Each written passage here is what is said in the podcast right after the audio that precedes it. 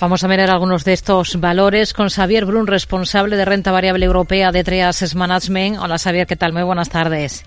Hola, muy buenas tardes. Vamos a detenernos en el mercado francés. Vamos a comenzar por Total Energy, sobre todo por esa polémica en torno a su relación con el multimillonario indio Adani, que hemos comentado, que se encuentra en el ojo del huracán por acusaciones de, de fraude. Desde la petrolera dicen que todas las operaciones que han hecho con él desde el año dos mil dieciocho cumplen la, la normativa. Pero en todo caso, este tipo de cuestiones, ¿a ustedes les invitarían a salir de, de un valor como este? Depende de dos factores. Una sería cuán grande es esa relación o ese, o, o ese riesgo, ¿no? Ese problema.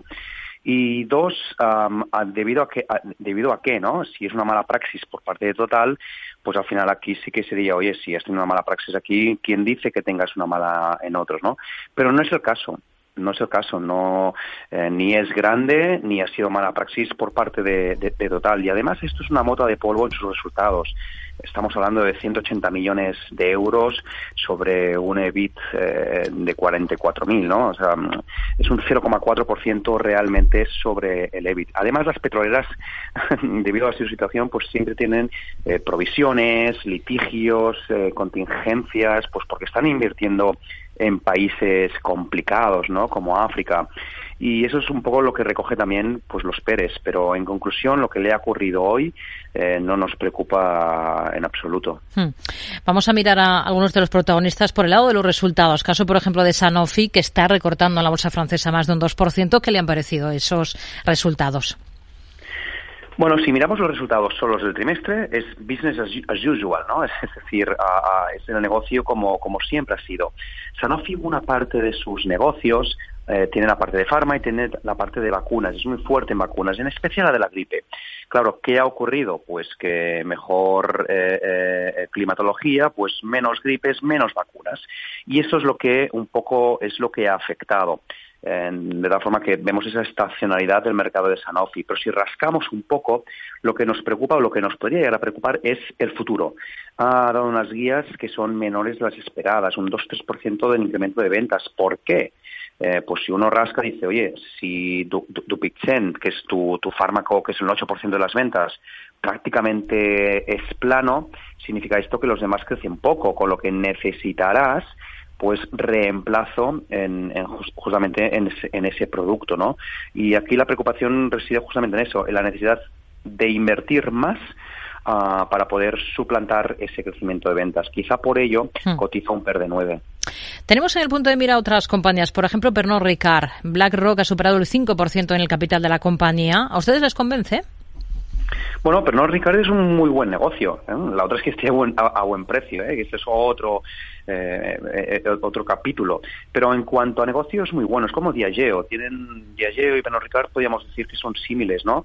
Eh, tienen excelentes negocios, excelentes marcas de spirits, que son las, pues bueno, pues pues podríamos decir las botellas de alta graduación. Eh, marcas como Chivas, por ejemplo. Esto que implica que tengan crecimientos muy estables, con capacidad de trasladar de precios y, sobre todo, ¿eh? un intangible que es la distribución, que esa es la clave para un buen spirit. Ellos lo tienen, y lo tienen muy buen. De la forma que, oye, buen negocio que crece al seis a siete por ciento, con unos inventarios que son pues aproximadamente el, el, el diez por ciento de la capitalización bursátil, pero aunque lo ajustásemos, está ganando mil quinientos, dos mil millones, mm. y con ese ajuste vale cuarenta y cuatro mil. ¿Qué le parece? Que, eh, sí. No, no, así que el precio lo vemos un pelín caro. Uh-huh. Eh, le preguntaba por, por Kering ahora, por ejemplo. ¿Qué le parece esa nueva incursión que, que hace en cosmética, para lo que ha fichado a una alta ejecutiva de, de una firma de este sector como Estée Lauder? Pues la verdad que nos gusta. ¿Por qué razón? Porque al final Kering ya hacía cosméticos, lo que pasa es que ahora con este fichaje lo que quiere es producirlos ellos en casa. Tenían unos acuerdos de distribución de sus marcas, Gucci, Besalaguan, um, con, con um, Coty y con eh, L'Oreal. Ahora, ¿qué es lo que hace? Entro dentro de casa, produzco dentro de casa y ¿qué me quedo? toda la cadena de valor, toda la información que me da justamente estos estos estos cosméticos, ¿no? Con lo que, oye, vemos que Kering lo está haciendo bien, está diversificando tanto en, en marca, ¿no? Con Valenciaga y Besalaguan, como con producto, y eso nos gusta. Es decir, yo hoy día cotiza Kering, pues sí. es un es lujo a P E R de quince y sin deuda, cosa que no nos parece nada mal. Hoy está subiendo con claridad TomTom después de presentar resultados, más de un tres coma cinco por ciento arriba. ¿Con qué se queda de, de esos números? Bueno, lo único que nos quedamos es, es, es con la esperanza de que le dé la vuelta a la compañía, es decir, que se han comportado mejor esa parte de autos, ¿eh? Tiene una parte de, de consumo y tiene una parte de autos que al final TomTom son los mapas del, del, del coche, ¿eh?